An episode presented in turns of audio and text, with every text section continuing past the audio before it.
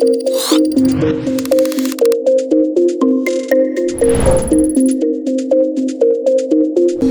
very much for coming uh, and giving us some tips and tricks for the interview process. So do you want to maybe just uh, take a second to introduce yourself? Yeah, thanks. Thank you, Balric, for inviting me uh, to do it. My name's Rahul. I'm an I M T three currently at Chelsea and Westminster Hospital, and I did my F one and F two in East London. Had a bit of time at Bart's Cardiology, and I've done my I M T training in West, went to Harefield, and yeah, just went through the interview application kind of process. And I guess now I'm, you know, happy to talk about my reflections, having having gone through it all. Nice. That's all very, very well done. Uh, and where are you working next year?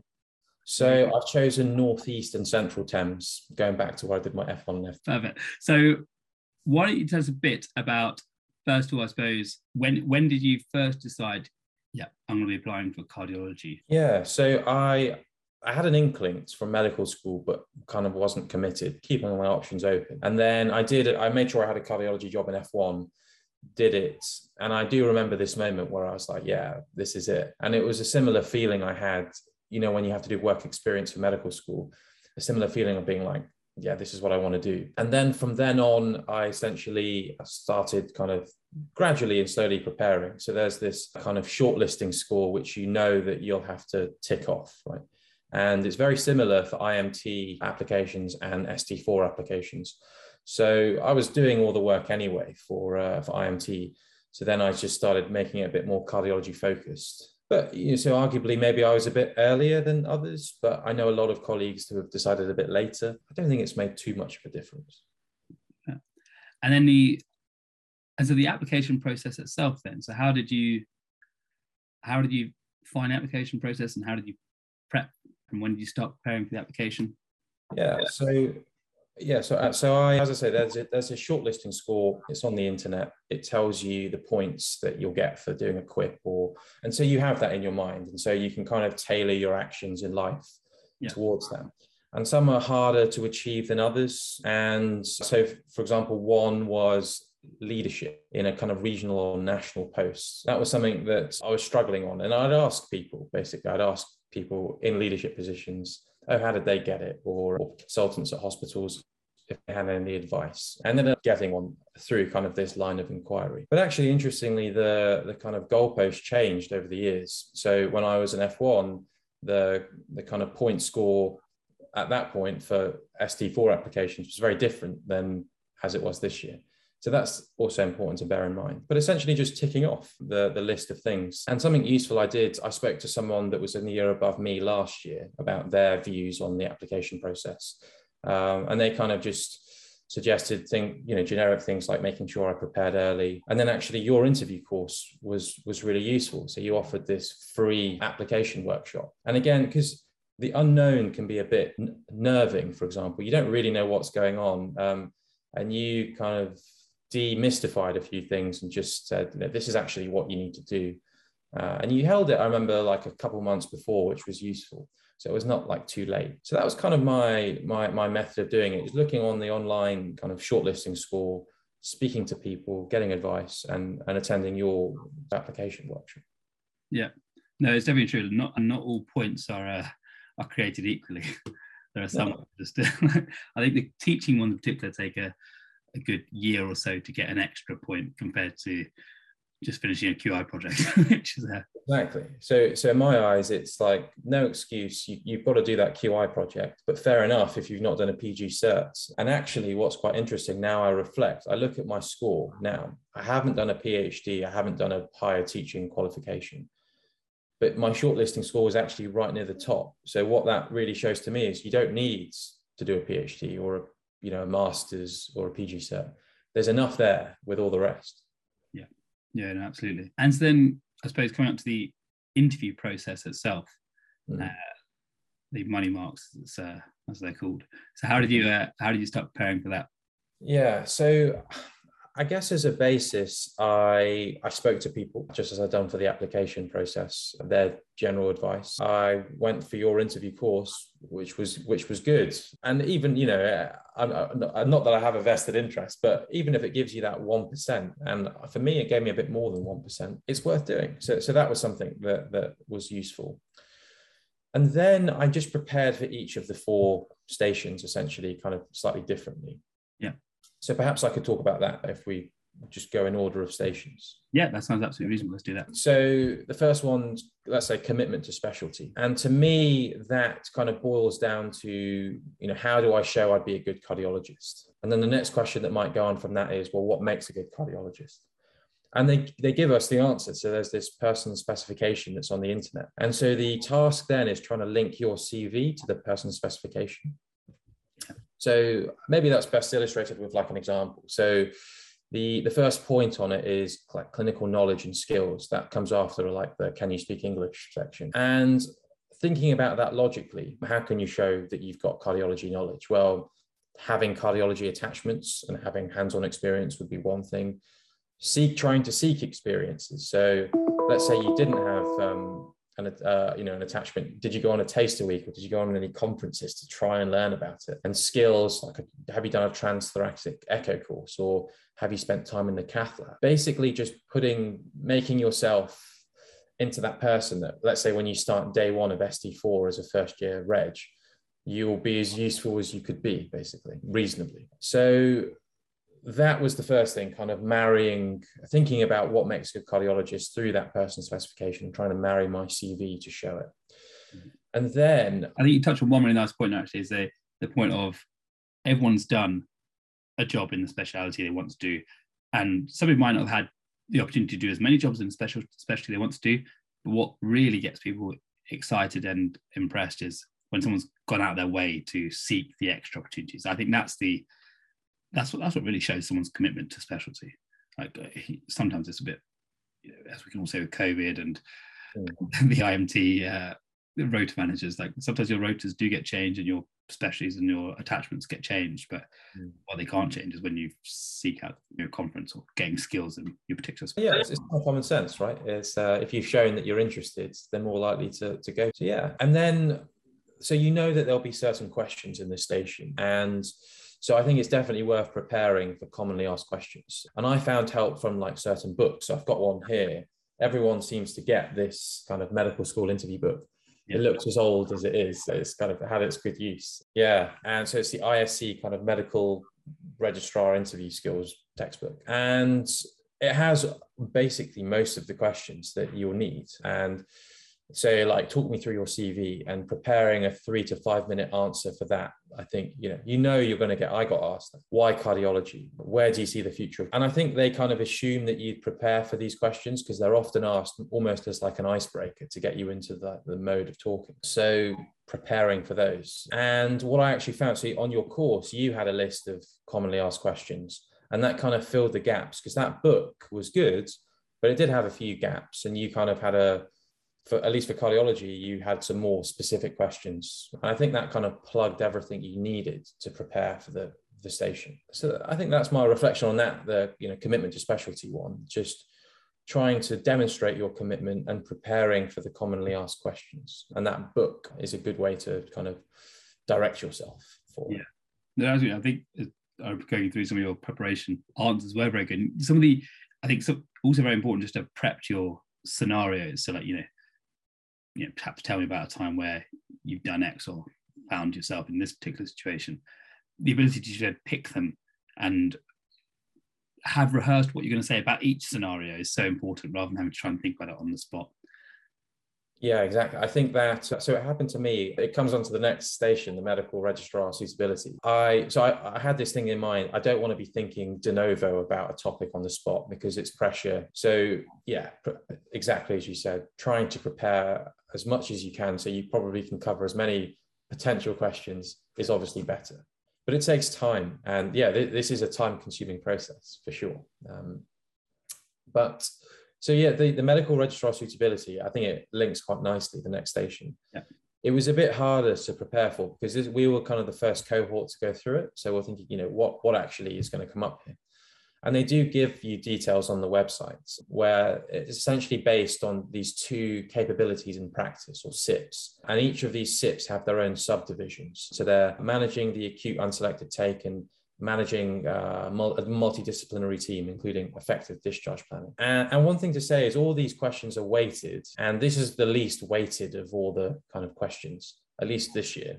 Yeah. So I guess if if you're going to lose points on any, not that you'd aim obviously for full points, this would be the one where you, it wouldn't be as much of a disaster. And the way I actually went about this was I sat down with a friend and we went through all the subheadings uh, and basically brainstormed what they could ask.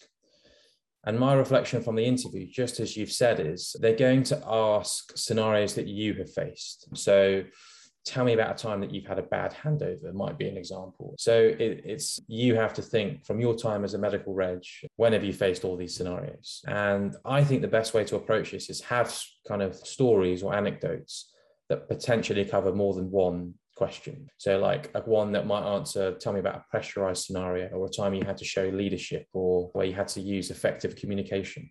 And that obviously helps because you need to remember less. You can use them and using frameworks for them. So in this interview book, they talk about frameworks. So like the STAR framework, which is like situation, task, actions, and reflections or results to kind of explain how you, how you went through that. So that was kind of my thoughts on that station. I think sometimes the actual the framework that you use doesn't matter so much as long as it's a as long as it's a fair framework and it makes makes sense.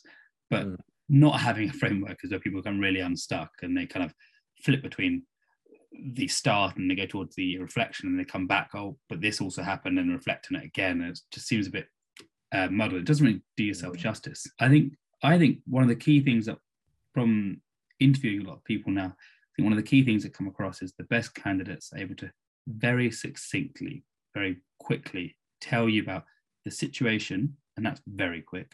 Then spend a bit more time, but again, not too long, on clearly identifying the issues at hand, whether it be patient safety or whether this is a team working issue, and understand like some kind of nice global terms, what the problems are, and then really talk about what, how did they deal with it, whether it was right or wrong, it doesn't actually really matter, but just how did you deal with it? And then the most important thing is reflection. And if you've got anything tangible that you've done to reflect on it, or you've changed something since, maybe you've done a Q I project, or maybe you've done some other very small thing, or you've done something massive, it doesn't really matter. But as long as you've reflected and showed that you've genuinely taken it away and tried to do something about it, that's what really hits home. Because uh, no one's expecting a finished product here, but people do want someone who's engaged and willing to, to, to change and learn. Uh, Yeah, I agree. It shows maturity, doesn't it? That and yeah, I and that's just practice. I remember, you know, with, with your interview kind of day, we you did like a mock, and uh, I hadn't prepared. It was I hadn't prepared that much at the time, and you know, it was it was it was almost a bit embarrassing. Like I knew I was making mistakes, but that was it. It was just preparation, and yeah, there's there, you can't beat it, can you? It, it, it's an odd one, isn't it? Because you're not you're not necessarily a better doctor in January versus March, yeah. But in interview you certainly come across the better doctor come March, right? So yeah, I'd agree. Yeah, you, and and this book actually is quite good at introducing you to those frameworks that just makes it a bit more succinct and, as I say, mature. Yeah, it was professionalism and governance. So all the all the ethics, and and the way I did that is uh, for the knowledge I had, kind of medical school ethics notes. I just re-looked over and made sure I understood them, and then I read G M C Good Medical Practice. And then that I S C medical interview book has a good chapter on common questions. It's got a big ethics chapter, hasn't it? Yeah. It's government structures and stuff, so it's quite useful. So that, that was enough information, I thought. And then, so I had the knowledge, I had the direction from the book, and then it was just a bit of practice. And a lot of this is kind of interview thing about practicing with other people. And I think do what works for you. But I thought for this station in particular, it was quite useful because ethics can be quite subjective, and getting a second opinion on how you answer a question is, I think, quite valuable. So they were kind of my my thoughts on, on that station. Yeah. No, so anything, yeah. Anything to add from your end? No, I, I, the only thing I would say is that ethics is, again, not highly weighted in most medical specialties, but it often obviously gets covered in most. And it's probably what, the one that I'd prep for earlier on, so you can get a lot of the because a lot of the clinical knowledge, a lot of the governance knowledge and ethical knowledge, like the, the four pillars and things like that. You kind of want to be done with that and know it well, so you can really focus on the the money stuff, which is the clinical scenarios. You pull that on so nicely. To the I, next. Such a nice seg, isn't it? Here we go. This is your first time doing that. No. Uh, so the yeah. clinical scenarios. So how did you how did you prepare for the clinical scenarios then? Yeah, as you say, the money station. So fifty percent of the interview is, is based on this. Uh, so if you nail it, you're on your way. I think my first kind of thought on that of this is just don't overcomplicate things too much, and remember it's aimed at a, an S T four, uh, a first year registrar. And the interview preparation takes a long time. So I think bearing that in, so you, you, I don't think you need to waste your time on kind of learning unnecessary sub-niche details that, you know, S T seven E P registrar might need to know. And an example of this is, I remember when I was preparing, I asked one of my consultants about a thing about flecainide. And she said, well, look, if you're mentioning flecainide in your interview, talking about this niche thing about it, you're going wrong. And really, they just want someone that's, that's showing that they're safe and they're being a good representative for their consultant. And they're not going to make some crazy wrong decision using, you know, being overconfident and using knowledge that they think they know, but they're not, you know. So I think try to keep things simple. Other people may have different opinions on that. That's kind of my reflection. And that sounds a bit cliche, I think. But I remember a lot of my interview, I kind of, I remember like laughing to myself and finding it that I was saying a lot of cliched buzzwords. But from what I've been told, the interviewers have this kind of mark scheme.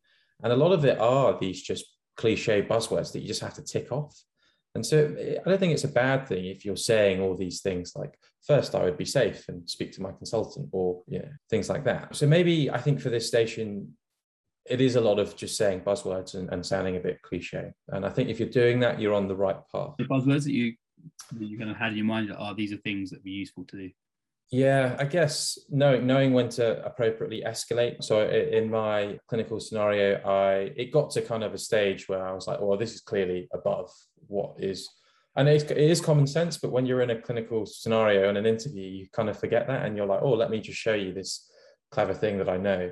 But in real life, you would never do that. You'd ask for an opinion. But I guess just remembering that. So that, I guess that's one, you put me on the spot now. What, what yeah, other we really have to, um, Uh, I had a I had a list. I remember thinking, I just sound so funny saying all this, but you you have to. Yeah.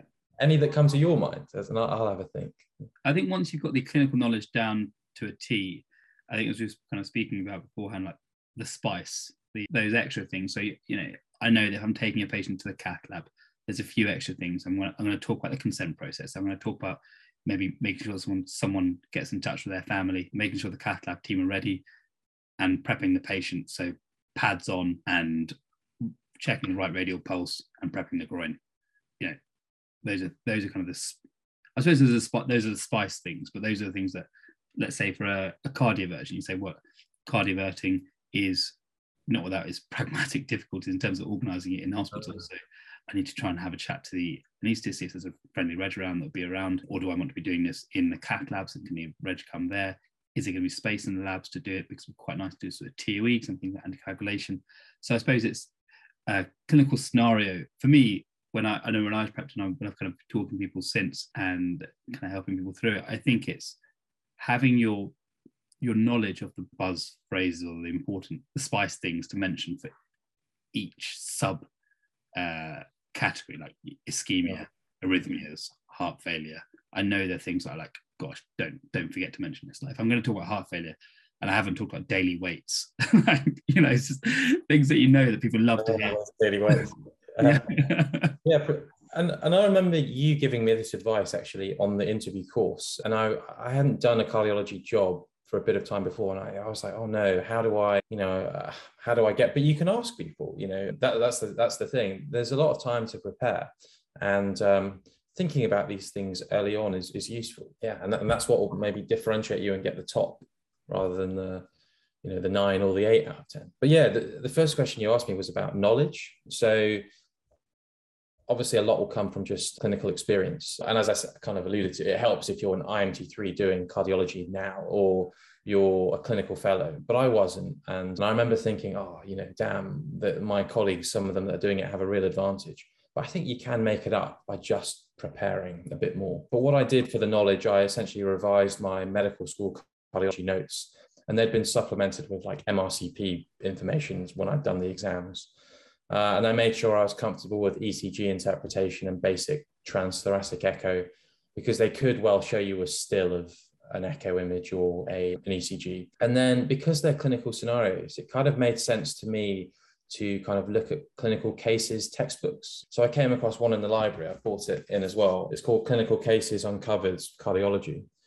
And I thought it was it was good. If anyone's uh, if anyone's listening, I this is not actually a a plug, but genuinely, that is, I said to Rahul beforehand, this is that's exactly the same book that I used for my interview. And I found it so useful, I actually kept it for my first S T three year, racked up a few library finds with it, but it's, it's actually a very useful, useful book. Like, there's, there's lots of these kind of books, I'm sure there's lots of similar books, but it seemed quite relevant and it's certainly not out of date. Yeah, there's a very, yeah, I think one of those books. I, I, I did, what did you use for E C Gs? So for E C G, I used E C G Made Easy. And for echo, so I've done a transthoracic echo course. I have like a, a B S C textbook that I kind of noted at the time of the course. So I kind of made my own notes, but just something really kind of basic. Yeah. Again, yeah, yeah. It's, it's you don't need to waste time on too much, you yeah. know, like knowledge, but definitely not. Just like it's just knowing the obvious things, like like knowing what knowing the four views, knowing what an effusion looks like, and knowing if the heart's not beating very well or is like massively dilated. These these kind of things. So th- I'm I'm just thinking these are things that have definitely come up in a Bart's, you know, a very dilated, very dilated heart post cardiac arrest has come up with vast things like that. So yeah, and again for E C G, I use that E C G Made Easy, and it got like a accompanying like uh, book of it, like one hundred E C G. I just went through that, and I opened it, and it was actually quite demoralising at first. I was like, how yeah. many of these I just didn't know? And you're like, gosh, this is really, really bad. I'm only at, only at case two, but yeah, no, that really, really, really useful. Um, so, yeah, someone gave me that book as well. I didn't actually have time to read it. I had a look at a couple, yeah. but a friend of mine used it and thought it was really good. Yeah, good. Yeah. Um, and then there's one other topic, which is the E S C guidelines, which, um, so the, the big ones are obviously long and they're dense and they take ages to go through. Um, and I started reading them and it just took too long with work and life commitments. And I think there are some that are better than others. So like there are ones on heart failure, A F, A C S, and they're obviously more relevant than like the pediatric cardiology E S C guidelines. What there is is the E S C pocketbook, which you can get on the app. And for example, things like pericarditis and H O C M, they're really good guidelines on that. So my kind of reflection on that is I'm happy I read some of the big guidelines, like the key ones, but it's just not possible to read them all, I think, realistically. And the pocketbook, going through that, I think is really useful. And it just ups that level a little bit more of knowledge. I think if you can smatter that into your answer, say, like, oh, you know, it's a, a two B recommendation, you know, E S C two B recommendation or something, anything like that. You're already, uh, yeah. you're, you know, you know, you're smashing that station. yeah. I, and, you know, yeah, sure. It, it's obviously great to say two B. You don't have to, but no, like, uh, but it's get full marks if you don't. Like the, yeah, yeah. But, but yeah, obviously. So I wouldn't waste too much time also, because it's a lot, right? I, I wouldn't be like, I'm going to learn all, what what one A and all these things are. yeah, yeah, no, yeah. Sorry, if anyone listening, I definitely wouldn't, wouldn't do that. Is but I think actually the E S C one is a good one to look at towards the end, because if you if you're if they don't seem unusual to you and you're like, yep, that sounds reasonable, that's what we'll do. And then it's actually a lot easier because you've already done a lot of the book work that's needed behind the guidelines. So really, there's only a few extra things that you pick up, or just kind of crystallizes things in your mind about what should be first, what should be second. Mm. That's the way I probably, uh, remember, from memory, used the guidelines. But uh, yeah, I'd, I'd agree. Anything else that you can think of that you might have used for the interviews, or anything, any other tips that you can think of? Yeah, yeah, general tips. So I think it's it's kind of common sense, but just give it everything. I, I remember you describing at the course, you saying, treat this as an exam, you know, spend the time on it. I'd say I worked harder on this interview than any other exam I've I've sat, because it just meant more. And yeah, I, I, I had to make some sacrifices. And I'm not saying that that's what everyone needs to do, but in my kind of view, I think ninety percent of this is hard work, ten percent is luck. And ten percent is luck, you know, your interviewer might wake up on the wrong side of the bed, but ninety percent is you've got a lot of control over it. So if you just give it your all, you're, you know, you're on your way. I think, you know, the doing an interview course was useful, even if it adds that one percent, one percent can make a big difference. Practicing. So And I think do what works best for you. So a lot of people said, uh, try and practice with a cardiology consultant or a registrar. And then practically, however, that's not always the easiest thing because they're all really busy. But if you are able to find someone and you can get over that fear of embarrassment of, you know, not looking that great as you practice, I personally found it really useful because they just pick up on things that you just wouldn't have known. So I remember as a space filler, I'd be like, if someone asked me a question, I'd be like, oh yeah, uh, really interesting question. And this guy was like, don't say that, validation. And, and he said, instead, if you need to have a think about something, just say, okay, can you just give me a few seconds just to think about that? It just sounds a bit more polished. Ironically, I didn't listen to my own advice. And I said, oh, that's an interesting question in the interview because they asked me something and I was like, oh no, I, I haven't prepared for this. I need to think, but that's okay too. But th- that that's the kind of thing I think you'll get when you practice with someone else um, that's been through it. And videoing yourself, I think, is quite good, or looking in the mirror. And it's I've ended up with some very cringe videos on my phone now, where no one will ever see. But it just picks up those, you know, it picks up your diction and flow. And for example, some people use filler words like, oh, do you know what I mean? Or something like that. And it just shows you, oh, you're saying it, and then you're a bit more aware to, to kind of try and cut them out. But overall, you know, when I've been talking today, part of me has been thinking, I've only just been through it. Who, who am I to give this advice? But I, I think the way you approach these things is so subjective and personal. And I think if anyone listening, if you kind of disagree with it, I think that's okay too, because you have your own methods of doing things. But it's kind of my perspective, I think, on, on I'm now going through it, what what what I've learned, what I've learned from it. Yeah, I think that's my general kind of tips. No, I just genuinely fantastic tips, and uh, you obviously did uh, fantastically well, and be at Bart's next year. So uh, hats off to you, and it's definitely it's definitely worked. Thank you to you for helping me because you did. Um, so great. Well, thanks so much, Rahul, for uh, sharing experience and words of wisdom with us today, and it's uh, my pleasure. Very useful advice. Thank you for having me. No worries. All right. See you later.